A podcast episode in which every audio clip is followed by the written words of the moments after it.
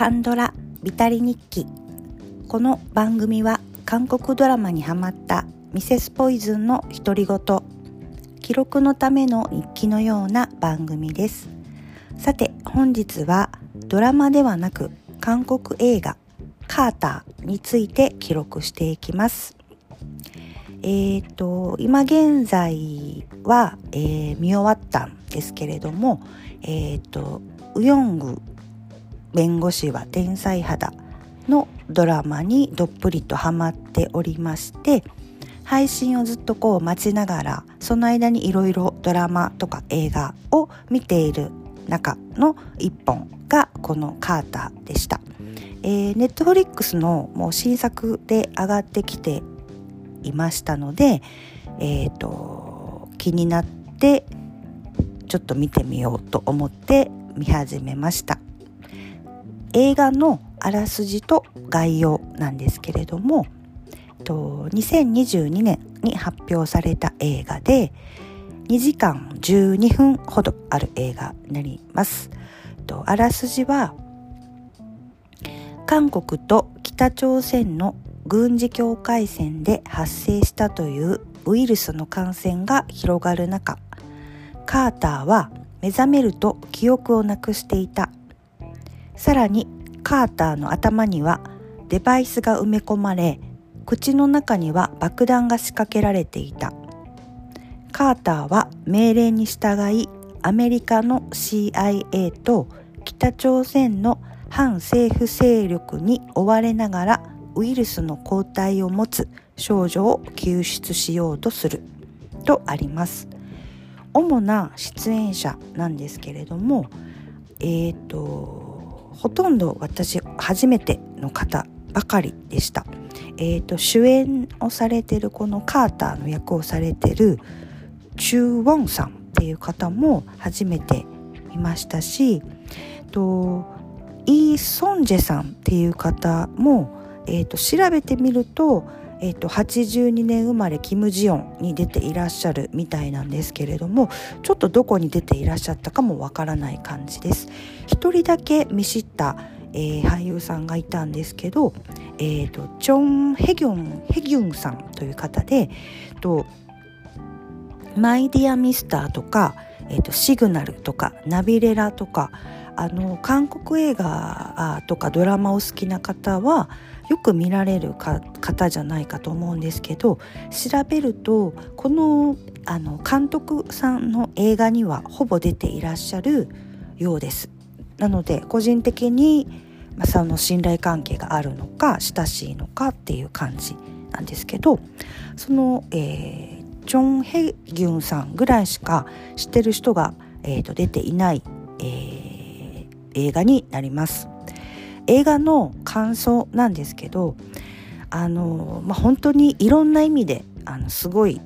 映画でしたね。あのちょっと振り切れた感じの映画で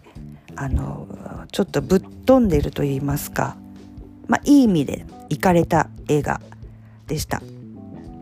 まあ、らすじ読んでて読んだ時もまあちょっとわかるかなと思うんですけどあのストーリー自体はまあ、CIA 出てくるし北朝鮮と、まあ、韓国とか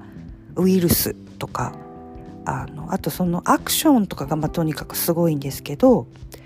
あの、まあ、記憶喪失もあるしちょっとスリラーみたいなちょっとおどろおどろしいなんかエログロとかゾンビもあったりとか、とにかく独特な世界観なのであのストーリー自体は好き嫌いがはっきり分かれると言いますかあんまりあの好き嫌いというよりはあのこの映画自体はストーリーを追うものではないのではないかなと思います。最初はもうあのカンドラ見る感覚でストーリーを追おうと思って見ていたんですけどあ途中からこれこれ違うパターンのやつやなと思って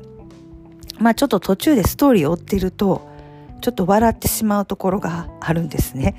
ど、どないなっとんねんみたいな、なるんで、あんまりストーリーはもう考えずに、えっと、見るのがおすすめです。とにかくこの映画は、あの、アクションとか、あの、カメラワークがとにかくすごくて、あの、まあ、ドローンどうやってこれは撮ってるのかなっていうふうにちょっとびっくりした映画になります。あのなんかワンカットとか長回しとかそこまであの映画詳しくはないですけれども、まあ、本当どうやって撮ってるのかなっていうのと、まあ、生身で実際アクションしてるところもほとんどじゃないかと思うんですけどあのそことかも本当すごいですし、まあ、あのもちろん CG とかもあるんですけどあの、まあ、あの一番まああの笑ってしまったところはあのスカイダイビングみたいな感じで